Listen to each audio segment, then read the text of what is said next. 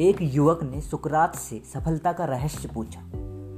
सुकरात ने उससे दूसरे दिन सुबह नदी के किनारे मिलने के लिए कहा। दूसरे दिन युवक सुकरात से मिलने नदी के किनारे पहुँचा तो उन्होंने उसे नदी की ओर चलने के लिए कहा। जब पानी उनकी गर्दन तक पहुँच गया तो सुकरात ने अचानक युवक का सिर पानी में डुबो दिया। युवक पानी से बाहर निकलने के लिए झटपटाने लगा, पर सुकरात काफ़ी मज़बूत थे। उन्होंने युवक को पानी में डुबोए रखा। युवक का शरीर जब नीला पड़ने लगा, तब सुकरात ने उसका सिर पानी से बाहर निकाला।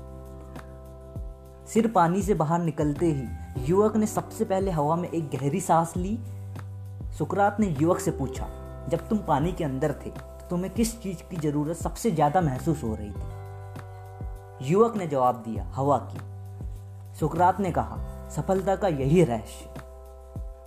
जब तुम्हें सफलता हासिल करने की वैसी ही तीव्र इच्छा होगी, जैसी कि पानी के अंदर हवा के लिए हो रही थी, तब तुम्हें सफलता मिल जाएगी। गहरी इच्छा हर उपलब्धि की शुरुआती बिंदु होती है। जिस तरह आग की छोटी लपटे अधिक गर्मी नहीं दे सकती, वैसे ही कमज़ोर इच्छा बड़े नतीजे नहीं दे सकती।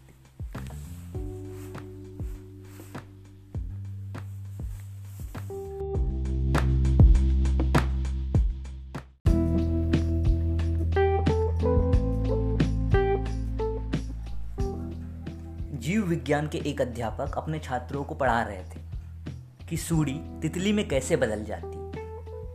उन्होंने छात्रों को बताया कि कुछ ही घंटों में तितली अपनी खोल से बाहर निकलने की कोशिश करेगी।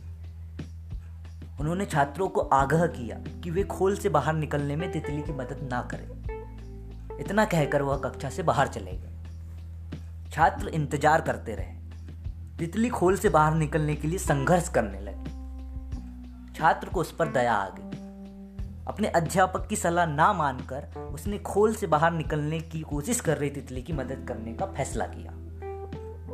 उसने खोल को तोड़ दिया, जिसकी वजह से तितली को बाहर निकलने के लिए और मेहनत नहीं करनी पड़ी, लेकिन वह थोड़ी ही देर में मर गई। वापस लौटने पर शिक्षक को सारी घटना मालूम हुई। तब उन्होंने छात्रों को बताया कि खोल से बाहर आने के लिए तितली को जो संघर्ष करना पड़ता है उसी की वजह से उसके पंखों को मजबूती और शक्ति मिलती। यही प्रकृति का नियम है। तितली की मदद करके छात्र ने उसे संघर्ष करने का मौका नहीं दिया। नतीजा यह हुआ कि वह मर गई।